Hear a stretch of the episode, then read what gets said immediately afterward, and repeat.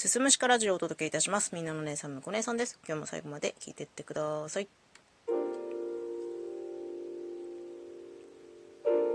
今回の収録から3本ですね、とあるシリーズで出していこうと思っています。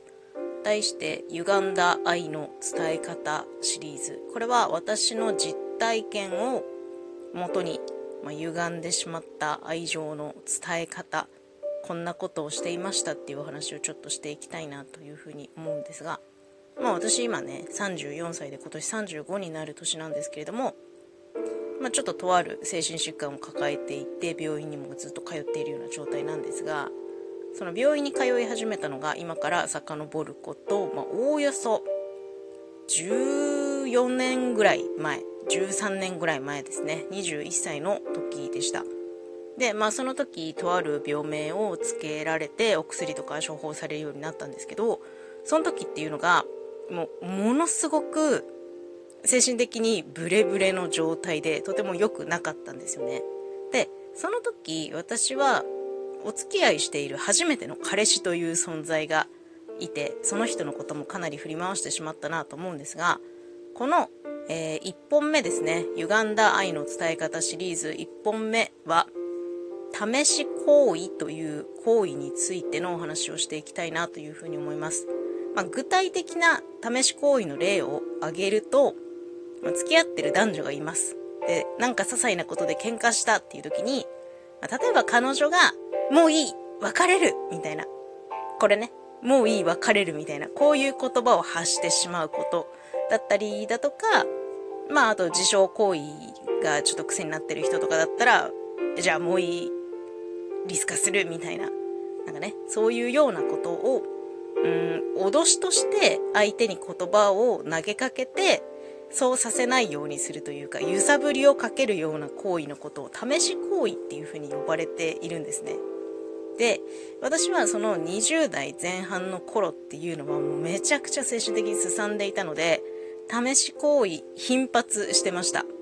でそれはその付き合っている彼氏にだけではなく、まあ、母親に対してもそうだし仲の良かった友達に対してもそういうことをしていた。で私の場合何をしていたかっていうと,、えーと、行方不明になってました。よく。これは、えっ、ー、とね、病院では遁走という言葉を使われたんですが、えー、自分の行方をくらましたりするんですね。意図的に自分がどこにいるかわかんなくさせて、その対象者をあわあわさせるようなこと。なので、携帯を置いたまま車でビューンってどっかいなくなってみたりだとか、携帯は持ってるんだけど全然連絡つかないまま、もうどこに行ったかわからなくなるみたいなことをしょっちゅうしていました。で、私はそれを、なんだろうな、脅しとして自分の言うことを聞かせるためにそういうことをしていたつもりはその時全然なくて、ただ精神的にものすごい辛い、もう今この場から今すぐにでも逃げ出したいっていう気持ちが爆発しちゃって、どうしようもなくなって、どっか行っちゃってたんだよね。だから、まあ、自分の通したい要求があったからそうしたとか喧嘩をしたからそうしたとかっていうことは全然なかったんだけど、まあ、一つの手段として遁走ということをよくしていましたねそれが続いていたのがだいたい245ぐらいまで。それと合わせて市販薬の大量服薬ですね。いわゆるオーバードーズってやつ。これもしょっちゅうしてた。で病院にも何回も運ばれていたし、まあ、ひどい時にはまあ、本当にすごい量のを飲んで緊急入院みたいなこともあったりとかしてた。で試し行為をした結果周りの反応はどうだったかっていうとやっぱりあからさまに呆れられてたなと思います。まあ家族母親とかは関係値がまあ深いのでそんな簡単にこう呆れるっていうことはなかったんだけどその次に関係値の深い彼氏もため息をついていたし友達からは見放されそうになっていた。うん。かなりお説教を食らいました。で、まあ、ね、連絡取れるようになってからみんなに謝りの電話をして回ったりとか、まあ、直接会った時にもうとにかく謝りまくってもうもうしないからもうしないからって言って謝ってたんだけどまたするみたいな。っていうことを繰り返しているせいでさやっぱり相手も疲れてくるじゃん。だからすごく呆れられましたね。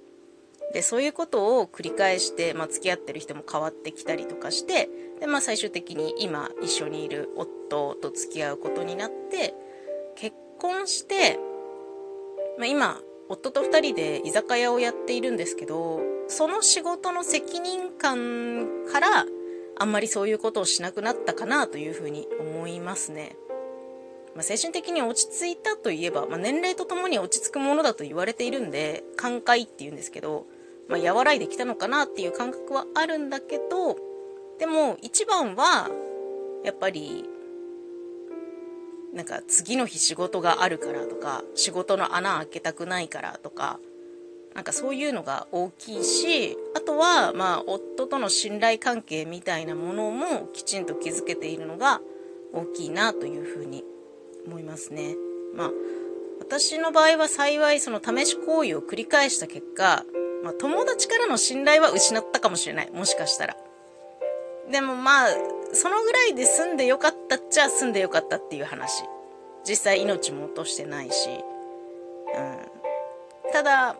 もしこれを聞いている誰かが試し行為をしてしまっているなっていう自覚があるなら